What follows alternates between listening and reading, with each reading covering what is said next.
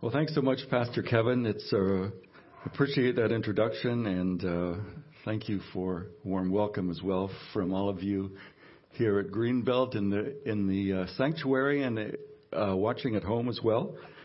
It's a real delight to be able to serve here at Greenbelt. I really appreciate that. I really appreciate uh, Pastor Kevin as well and his preaching. What do you think of Pastor Kevin's preaching? It's pretty awesome, eh? we give him a round of, th- round of thanks. And you know what? Every time I'm called up every once in a while, and I think, gee, I'd really like to aspire to be like Pastor Kevin. I'd like to be aspire to his preaching. You know, his, his preaching is great. I'd like to, uh, you know, really be the same.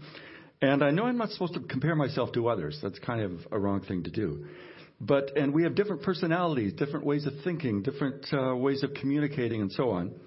But last week in a sermon, I don't know if you caught it, he made a statement that made it really clear what the difference was between his preaching and mine, and it is raisins. It's raisins. He he mentioned last week how much he really dislikes raisins. He hates biting into the chewy mass of a raisin in whatever kind of food he's eating. But you know me, I love raisins. I love raisins. Raisins in oatmeal cookies, raisins in cereal raisins in butter tarts, tea biscuits, raisins in pies. I can eat raisins everywhere and anywhere. And after all, they're just grapes in disguise. So uh, I found the big difference between us. So uh, I'm not sure I can I can overcome that, Pastor Kevin. I'm not going to give up my my love for raisins. And that's got nothing to do with our sermon topic today, so uh, you don't need to dwell on that particularly. So uh, it's exciting. We're just continuing our walk through the book of Acts, and uh, we've come across a story in Paul's life. It's really a drama. It's really a drama between good and evil. And he and Silas are preaching and teaching in the streets of Philippi, and they encounter an attack from the enemy that threatens to affect their ministry in a big way, threatens to really take them out. So let's read the first part of the passage. This is from Acts chapter 16, beginning in verse 16.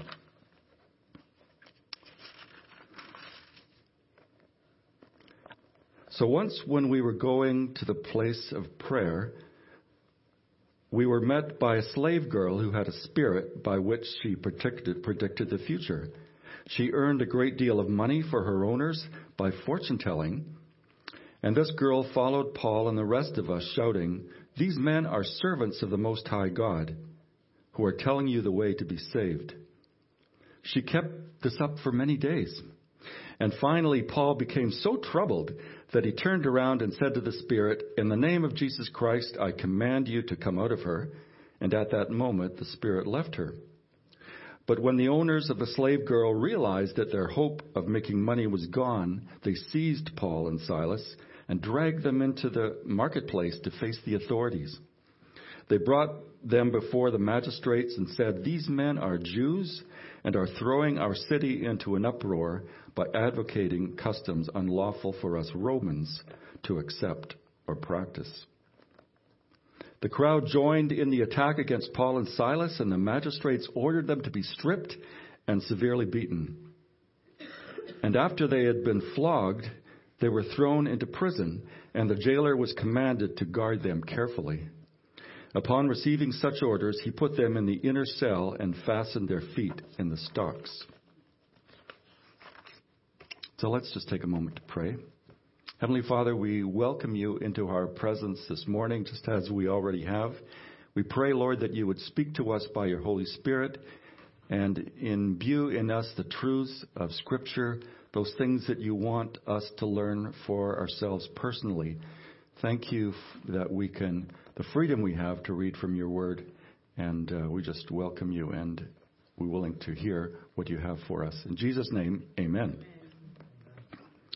So, Paul is in the midst of a second missionary journey, and he spent a few days visiting a new believer, Lydia he had led Lydia to the Lord as well as her entire family, and they were baptized together. But Paul believed that he was in a battle for the Lord. He wrote to Timothy, Fight the good fight of the faith, fight the good fight of the faith. And to the Corinthian church, he wrote about the weapons to fight with of divine power. For the weapons of our warfare are not of the flesh, but have divine power to destroy strongholds. This was his attitude as he walked about the town to witness, to fight for the Lord using spiritual weapons. And our big, big idea this morning comes from 1 Corinthians 15, verse 57. But thanks be to God who gives us victory through our Lord Jesus Christ. Our victory in life, in life's battles, is only through Jesus. Our victory in life's battles is only through Jesus. And our text says that each day a slave girl followed them, shouting that they were telling the way of salvation to others. What she said was true, but Jesus had commanded in the Great Commission that the good news of Jesus was for true believers to tell, not for people who were enslaved by the enemy, who were in bondage to them. And Paul didn't want it to appear that she was his partner in the gospel. He wanted to be distinct from her, of course. So Paul spoke to the Spirit and commanded it to leave, and indeed the Spirit left her. So this first encounter with the devil had the powers of the enemy engaged in a spiritual attack against the witness of Paul and Silas. The enemy attacked, but Paul defended in the name of Christ and won the skirmish. So God, here's our first point God is victor over the enemy, and we can trust God as being victor over the enemy. God always wins, always wins in a battle over the enemy. So, next in the story, the owners of the girl took Paul and Silas and dragged them before the authorities. And again, they brought them before the magistrates, saying, These men are Jews, are throwing the city into an uproar. And the crowds joined in the attack against Paul and Silas, and the magistrates ordered them to be stripped and beaten. And then the jailer was commanded to guard them and put them in the inner cell and fasten their feet in the stocks. So Satan's response to healing of the girl, Satan's response to God's movement of healing the girl was to turn the magistrates and the crowd of onlookers against Paul they brought up charges against Paul and Silas that were not true.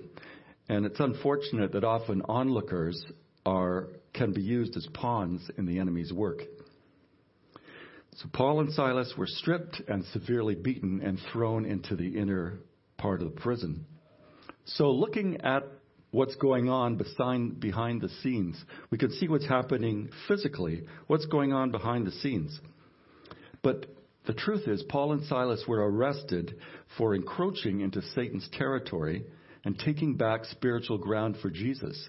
That girl who was uh, demonized, who was oppressed by the enemy, was claiming uh, ground for Satan.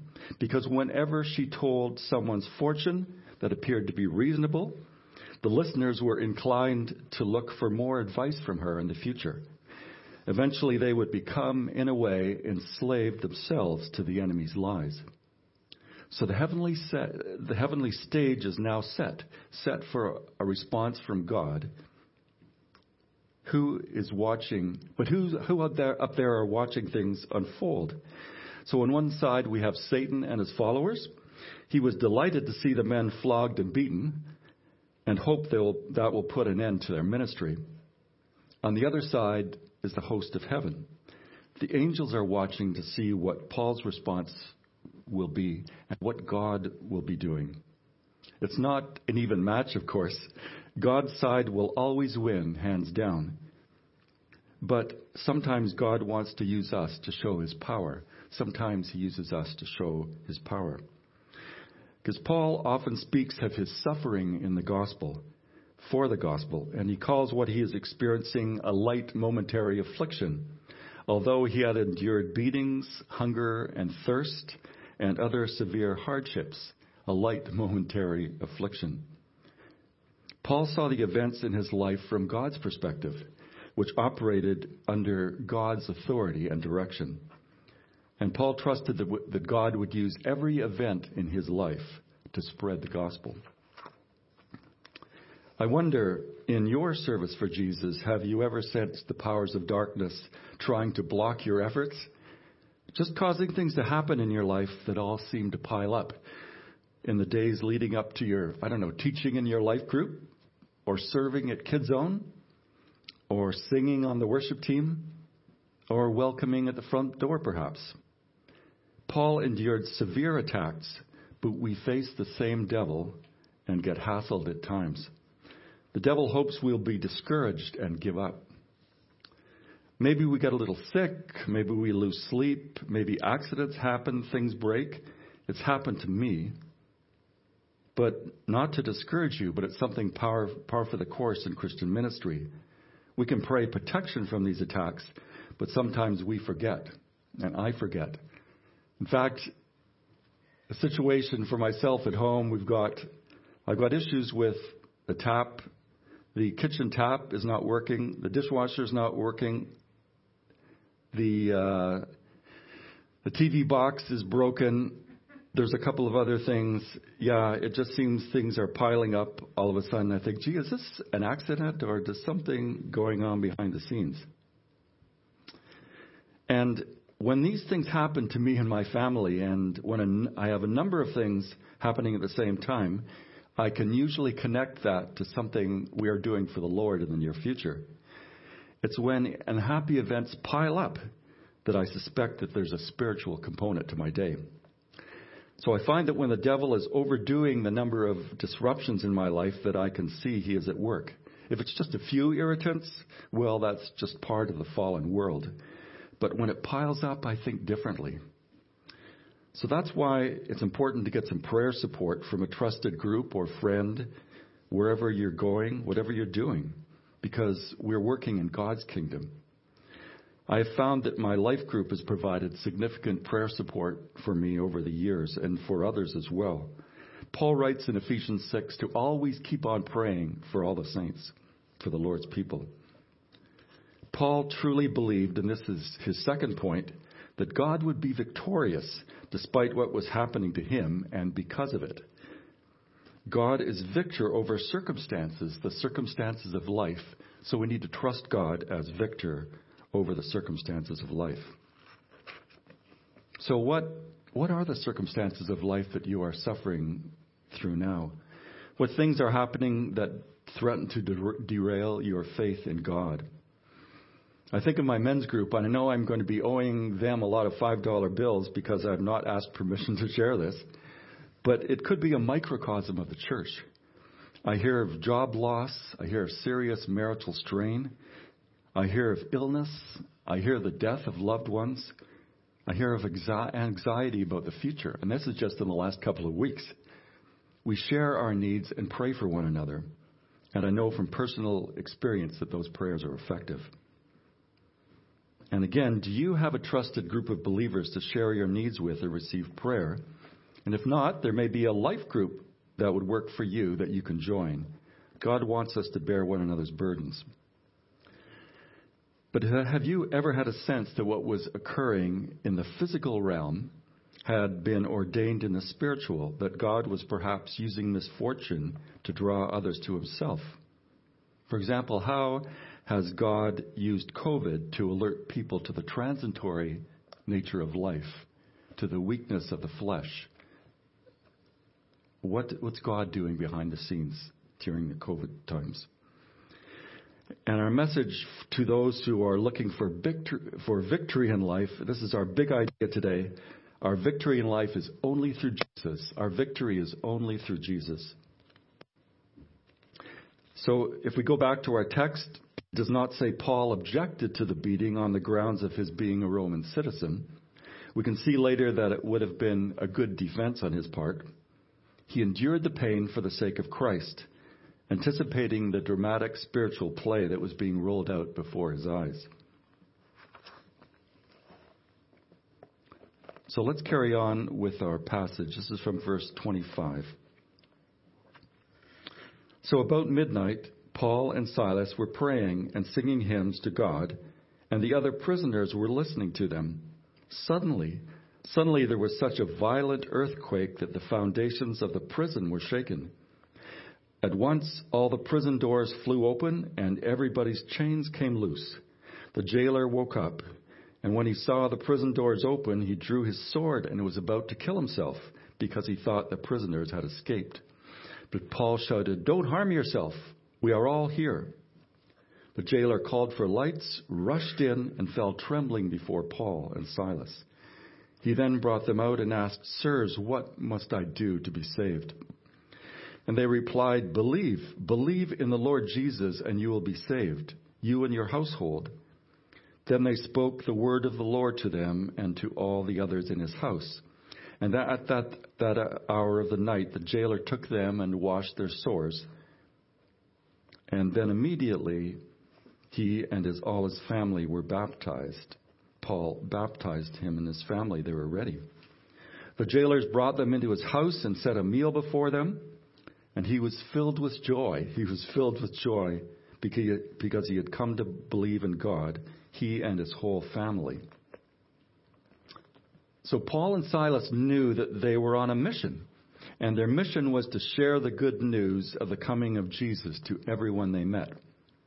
Paul saw himself as a warrior, wearing the armor of God and as a prisoner of the Lord and they had endured humiliation, injustice, and pain. Humiliation, injustice, and pain in the, uh, the magistrate's actions. And their suffering was extreme, and they endured the pain. And Paul wrote about this time in Corinth as being part of his qualifications as a servant of Christ. These were his qualifications as a servant of Christ. But they were filled with joy they chose joy in the battle. Joy in the battle. So once they were in prison, Paul and Silas spent many hours in praise and worship. And we know many psalms were written by authors who were at the end of their capacity in times of despair. And singing helps us focus on heavenly truths rather than unhappy present realities. Paul knew that God was not surprised by this turn of events. He must have anticipated his release and was praising God, waiting for what would follow. He knew God would do something, would show up in, in a big way. Psalm 22, verse 3 says, God inhabits the praises of his people. God inhabits the praises of his people. And God shows up when we spend time praising his name. The Holy Spirit comes to prepare hearts for the words of the songs that we sing here in church and at home that are giving glory to Jesus and his work on the cross. Can you feel it when Paul Paulo leads us in worship, when the worship team comes comes up, leads us in praising God and worshiping. The Holy Spirit is coming. He's preparing our hearts to hear from him this morning, to hear from the word. So God is victor in the praises of his people we need to trust God as victor in the praises of his people. So suddenly, God broke into the event with power, and it was time for him to act. Have you ever thought about what effect the, the, uh, your praise and worship would be on the enemy? He hates it. He hates it. The enemy hates when you worship God. Honoring Jesus in this way drives him back and sets up God's opportunity to move in your life. So, God's power broke into the events on earth. There was an earthquake, and the prison doors flew open, and the prisoners' chains were broken. Can you imagine that? Does that make any sense to you? What kind of earthquake would open prison doors and break everyone's chains around their arms, around their legs? It's a spiritual one, a spiritual earthquake. It's not just a normal earthquake. So Paul and Silas are freed, but so are the other prisoners. They had been listening to songs of Jesus, and now they see his power. Now they see his power. They've heard about their power. Now they see it. So, what are they going to do? What would we do if suddenly we were released from prison? Maybe not a, frizzle, a physical prison, but from bondage to something in our lives. Bondage to sin, to habits that threaten to overcome us, to fear of the future, that kind of bondage. What if suddenly we were released from that kind of bondage in our life? If Jesus suddenly broke the grip of the enemy on our life, what would be our response? Would we run back to our old way of life? Or would we run toward Jesus to embrace him? These prisoners did not. They did not run back to their old way. They didn't rush out of the prison to regain, return to their old habits. They stayed to seek out more of God, which is amazing as well. Paul had said before, Are we to sin because we're not under law, but under grace? And Paul's response was to say, By no means, by no means. We're not going to sin because we're under grace. So, again, thinking back over your life, have you experienced a time when God broke into your life, broke into your life at a time, and you were overwhelmed by His presence? You knew He was there. That happened one time at a worship event I was attending. It came after I repented of my lifestyle at the time, which was not honoring God. And there was a call forward to prayer, and I came forward to the front, and some people surrounded me and prayed for me. I was filled with amazing joy. There is joy to be had in the battle, and Paul and Silas were experiencing it. So when the jailer was ready to take his own life, Paul shouted, We're all here, we're all here. And the other prisoners could have escaped, of course, but they realized a greater power was at work than the bars of the jail. Some would have responded to the Holy Spirit's calling in their hearts right away. Others were still just in amazement, amazement of what happened at the miracle of God. God's display of power transformed the jailer's life as well. His response at first was puzzling. Why would the display of God's power bring such conviction to his life? But the jailer must have been listening to Paul's praising as well. It was more than just the earthquake. He had heard of Paul telling the way of salvation. The Holy Spirit was bringing conviction to his life. The Holy Spirit was working in his life, bringing conviction.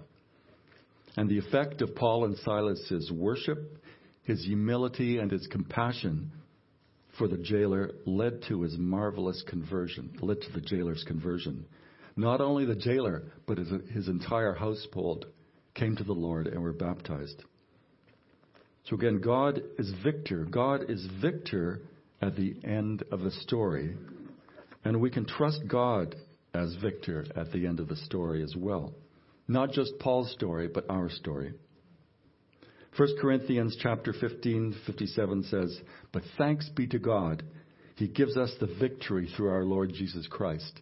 Thanks be to God, He gives us the victory through our Lord Jesus Christ. So let's read the rest of the story from verse 35. When it was daylight, the magistrates sent their officers to the jailer with the order, Release those men. Release those men. And the jailer told Paul, The magistrates have ordered that you and Silas be released. Now you can leave. Go in peace. But Paul said to the officers, They beat us publicly without a trial, and though we are Roman citizens, though we are Roman citizens, and threw us into prison. And now do they want to get rid of us quietly? No. Let them come themselves and escort us out. The officers reported this to the magistrates, and when they heard that Paul and Silas were Roman citizens, they were alarmed. They came to appease them and escorted them from the prison, requesting them to leave the city. And after Paul and Silas came out of the prison, they went to Lydia's house, where they met with the brothers and encouraged them and then they left. So, what happened at the end of this story? Later that night, the jailer cleaned their sores. He brought them to his house and fed them and celebrated. And the text says that he was filled with joy. He was filled with joy because he and his whole family came to believe in Jesus. Is his story our story? Can we relate to that story? What a victory God had accomplished through Paul and Silas's suffering. The slave girl was freed from bondage to an evil spirit. The other prisoners had heard the way of salvation, and many, I am sure, took that step in their lives. The jailer and his whole family were baptized. The magistrates were humbled and personally escorted the two from prison. And I am sure the story spread far and wide of the missionaries falsely accused and jailed, having been given honorary passage from the area. Finally, at Lydia's house, the believers heard the story and were encouraged. What a victory for Jesus. What a victory we see in that story for Jesus. And we've been looking through this series of Church on the Go as God sends out the church to go in ways that we cannot expect or imagine. Who would have known that Paul's act of rescuing the slave girl from the grip of the enemy would take such a turn, would take a turn into a witness for Jesus in the surrounding area. And we sang, You take what the enemy meant for evil and you turn it for good. You take what the enemy meant for evil and you turn it for good. And this is really, this is clearly what's happened here. God sends his church out to go, and Jesus will turn those things that were meant for evil to good through his power. So, what can we learn from our church, Greenbelt, on the go? The spiritual world today is as alive and active as it was in Paul's time. The enemy is as deceitful and mean as he was then. I found a little tract that I had used many years ago. This is called The Four Spiritual Laws. I don't know if you ever heard about this. This is uh, put out by Campus Crusade for Christ many years ago. I won't say when it was printed because it's during my lifetime. But uh, you look inside, it's got the, the ways of salvation. And the, step one says, God loves you and has a wonderful plan for your life. And it takes you through four laws that are, are great for using to uh, introduce people to Christ. God loves you and has a wonderful plan for your, for your life. I've often thought if there was a similar tract for Satan, it would read, The devil hates you and has a terrible plan for your life. The devil hates you and has a terrible plan for your life. He's not just indifferent to us, He hates us if we walk in faith with Jesus. He wants to destroy us in any way He can. And for those who haven't received Jesus into their hearts, He wants to turn them away. He wants them to find other ways of satisfaction apart from Jesus. Are you personally experiencing the distractions that the enemy can send on your life? Those kinds of distractions that the enemy wants to turn you away from. Paul says, resist the enemy and he will flee from you. Resist the enemy and he will flee. I've experienced many times the peace and freedom that comes after demanding that the enemy depart in Jesus' name. After sensing his oppression, at times, I would realize the source and take action. He will flee if we command him to leave. So Paul and Silas saw their mission very clearly to pronounce the coming of the kingdom of God and to take a stand against the schemes of the enemy. To pronounce the kingdom of God coming, to take a stand against the enemy. And they won victory through the praise and worship of God despite their suffering. They embraced the joy of the cross in their pain. Have you, perhaps you, like many of the prisoners in the story, have heard the gospel spoken by others but were not ready to commit your life to Jesus. With Jesus, you will have supernatural power to resist the enemy's attack on your life. Being a Christian is not all a bed of roses. There will be challenges serving Jesus in a world whose values are many ways very different from what the Bible teaches. But with Jesus on your side, you can trust God to give you the victory. You'll get the victory in the challenges of life. And Paul told the jailer, Believe in the Lord Jesus and you will be saved. Believe in the Lord Jesus and you will be saved. You can receive him now. You can receive that same joy that the jailer experienced by simply praying and asking him into your heart. Something like, Jesus, I've made a mess out of my life. I need you to take control and change me from the inside out. Come into my heart and do that for me. I accept you now as my Lord and Savior. If you've made that decision, I'm so excited for you. I'm so excited. We're all excited. Come and let us know if you're here at the church or click the button in the live stream and let us know if you've made that decision. We'd love to meet you and welcome you to your new life. So, if you're experiencing the enemy's persistent attacks on your life and that of your family, Greenbelt wants to help you. Perhaps it seems that your every choice you make leads to failure or a dead end. Perhaps relations around you are collapsing. Your marriage is suffering, your marks are tanking, your health is failing. The more you consider yourself a soldier for the Lord in His work, the more the devil will try to take you out and discourage you. But I'd encourage you, don't give up the fight. Don't give up. There are more aspect to your, aspects to your challenges than you can see in the visible world. Satan wants you to fail, but the Lord is on your side. Our victory in life is through Jesus. Our victory in life is only through Jesus. The Lord will always be victorious. So if you need prayer, if you're watching at home, click on the prayer button in the live stream. If you're here in the building, come up and see us or join someone in the prayer room after the service. And we will pray for you. So let's pray together.